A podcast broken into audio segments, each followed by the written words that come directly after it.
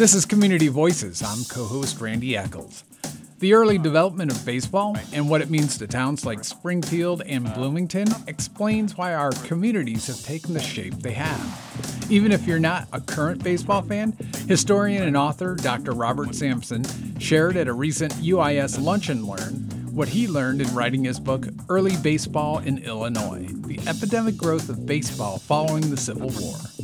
Here's Illinois State Historical Society Executive Director Bill Furry with the introduction at an event you may have missed. Baseball spread across Illinois paralleled that of the sport's explosive growth in other parts of the country. Preoccupation with competition and civic ambition often fueled disputes and controversies, and the game itself often mirrored many other society ills. Today, historian and award winning author Dr. Robert Sampson will present early baseball in Illinois. Bob is the editor of the Journal of the Illinois State Historical Society and the author of John L. O'Sullivan and His Times, which chronicles the 19th century journalist, diplomat, adventurer, and enthusiast for lost causes. Bob is a retired faculty member of Millikin University, a former reporter with the Lindsay Schaub Network. He went to Eastern Illinois University, and let's welcome Bob Sampson to the Lunch and Learn program. Springfield, to me, is a classic example of the combination of these three things capitalism, clout, and baseball. And we shall see how and why, and meet some interesting people, including good old Uncle Jesse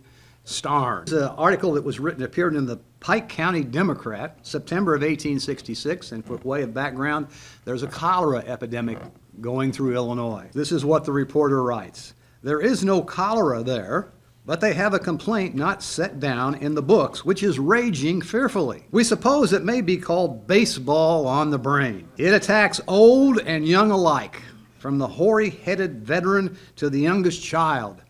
Uncle Jesse has got it, and Starne has got it, hatch slightly.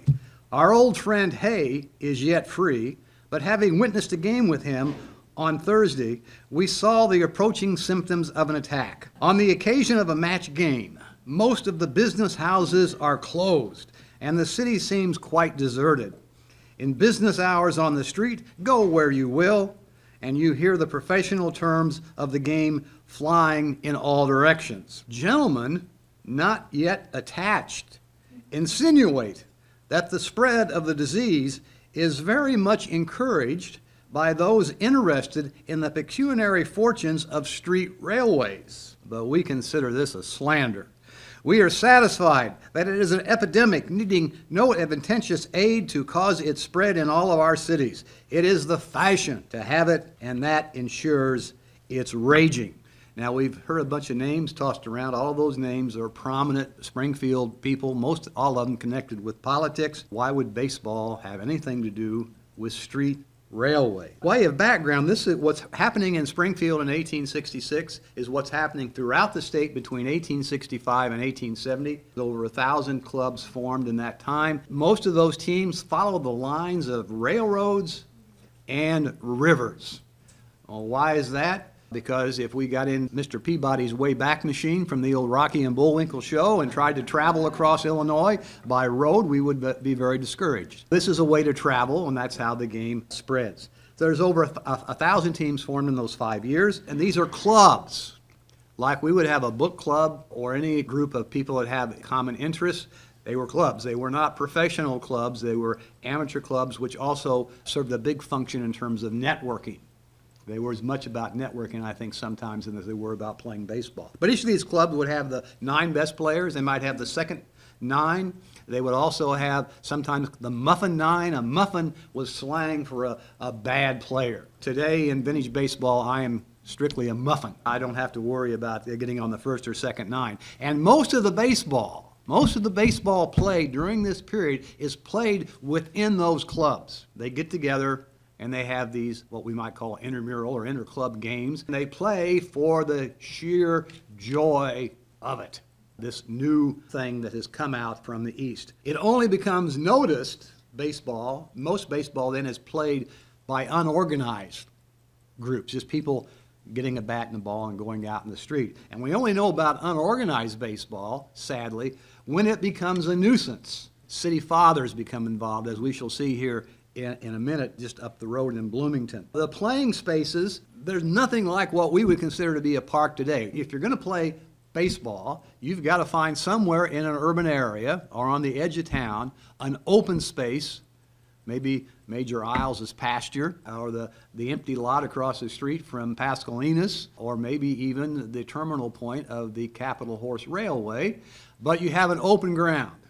That open ground is in contention because some, somebody may want to, uh, may want to develop that. There goes your playing field. Springfield probably has more playing fields in any town in Illinois, and we shall see why. These are modern vintage baseballs, but that they approximate what the baseball would have, the same size, and more importantly, what it would have felt like. No protective equipment, no gloves.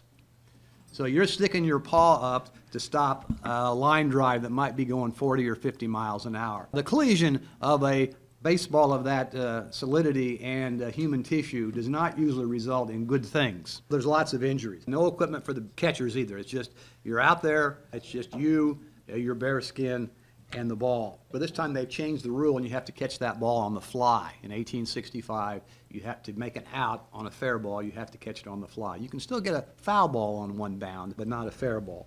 The rules are, are a little bit more simple and certainly there's fewer of them. They hadn't figured out ways to get around the few they had yet. A primary problem for a lot of teams is acquiring and maintaining playing space. So now we come to our good friends, Uncle Jesse Du Bois and Alexander Starne, who were mentioned uh, by the intrepid reporter from the Pike County Democrat. The first club in Springfield was known as the Capitals. It was organized in May of 1866 in the state Supreme Court chambers. They weren't out in some clubhouse or some tavern. They were in the state Supreme Court chambers, which tells us they knew people. And then, as now, it is very good in Springfield to know people. So they knew the right people, and we shall see. In this very first meeting, the club selects, quote, five acres of enclosed pasture owned by the Honorable J.K. Du Bois and situated immediately at the terminus of the Capitol Horse Railway. Hmm, maybe that guy from Pittsfield knew what he was talking about. Because the owner of the Capitol Horse Railway is Jesse Du Bois, and the fellow who runs it is Starne. Interestingly enough, both are former state office holders. One a Republican, one a Democrat. Uh, they never let politics stand in the way of making money. They are connected. Uh, they also become honorary members of the club. Uh, maybe that has something to do with the fact that they select their playing grounds as the terminal point. And the club itself is not named for the capital, it's named for the Capitol Horse Railway. Only the second example in Illinois of all these thousand teams that I found a club taking a commercial name.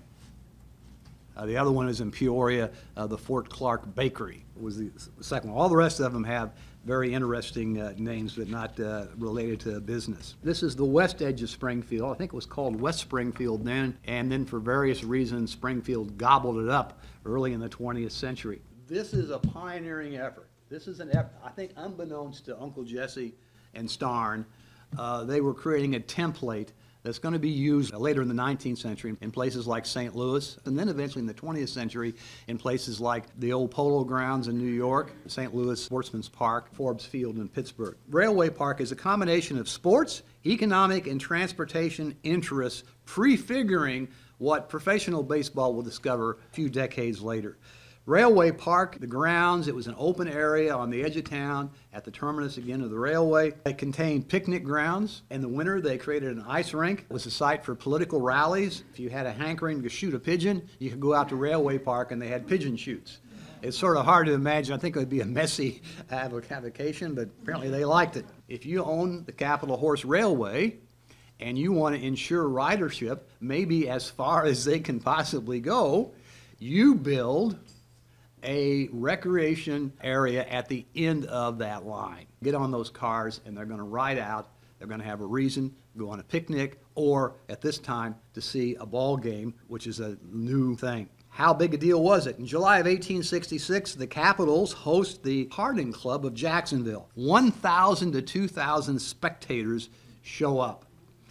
Quote, the streets, fields, and fences adjoining the grounds were well filled with those eager to witness the strife. Jacksonville won that game, too. Springfield clubs were more successful uh, being economic profits than being baseball winning teams. Now, the biggie comes on July 4th, 1867. That's a big holiday. Towns were basically almost shut down. It was really the, uh, the biggest holiday of the year. It's probably bigger than Christmas at that time. If you're the owners of the Capitol Horse Railway, what can we do to fill up Railway Park? Get, 'em- get, you know, get those bodies in those rail cars coming in and, and uh, you know, buying concessions and what have you. And so they have a multi-team tournament, including what was then probably the second or third best team in Illinois from Bloomington, and the St. Louis Unions, a very club that's antecedents go back to the 1850s and was considered pretty good. Those two clubs, the St. Louis Unions and the Bloomington Baseball Club, have sort of a rivalry. And I won't go into that now, it's a long, involved story. There was reason to think that it was going to be a pretty good game and it might get a little hot. They put additional cars on the line on July 4th, and the cars ran at shorter intervals, so there were more cars running all the time. They were leaving 6th Street every 20 minutes for Railway Park.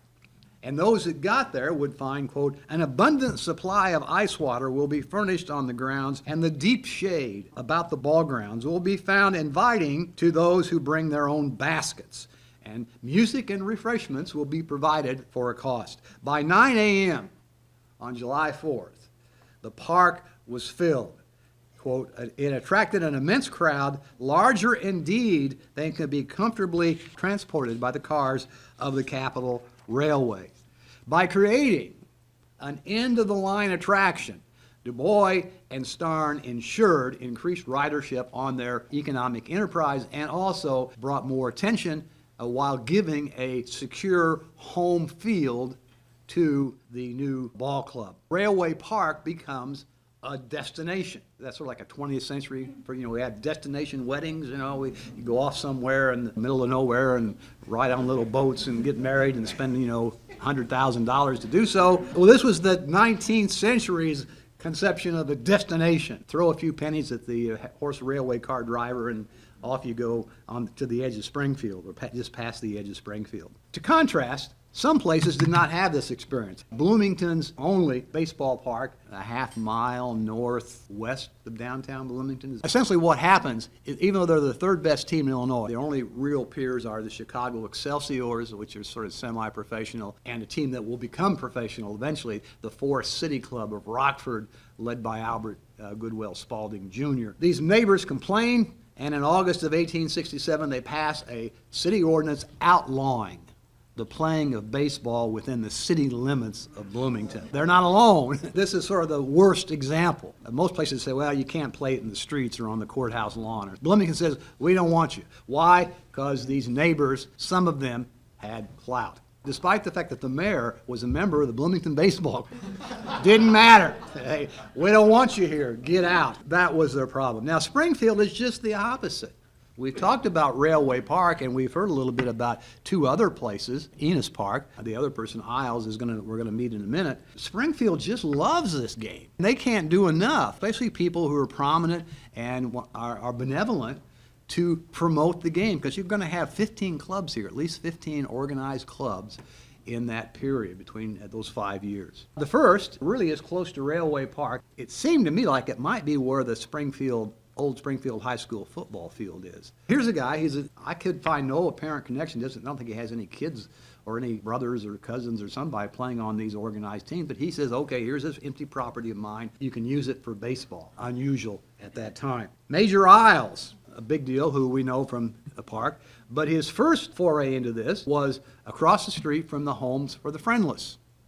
And when I drove by today, there was a, a Springfield clinic. But I believe that the baseball field was located just to the west where that old Walgreens or whatever it is, and where the then lawyer, Richard J. Durbin, had his law office. Iles donates this, and there's several clubs. That would have been right, you know, the very edge of Springfield. He donates that, or makes it available. Donates too strong a word, I'm sorry. he, he makes it available for these clubs to play. And then uh, here we go, Pascal Enos Jr. Maybe that's why Susan Enos put this in that darn deed, because they played baseball there. He donates this land, I think, pretty sure, what is now Enos Park, and there were several teams that played up there, mostly junior clubs. Here's the family, and they're allowing baseball right across the street from their own house. That's a remarkable thing. Uh, What happens to it? It becomes an outdoor tavern Krause's Gardens.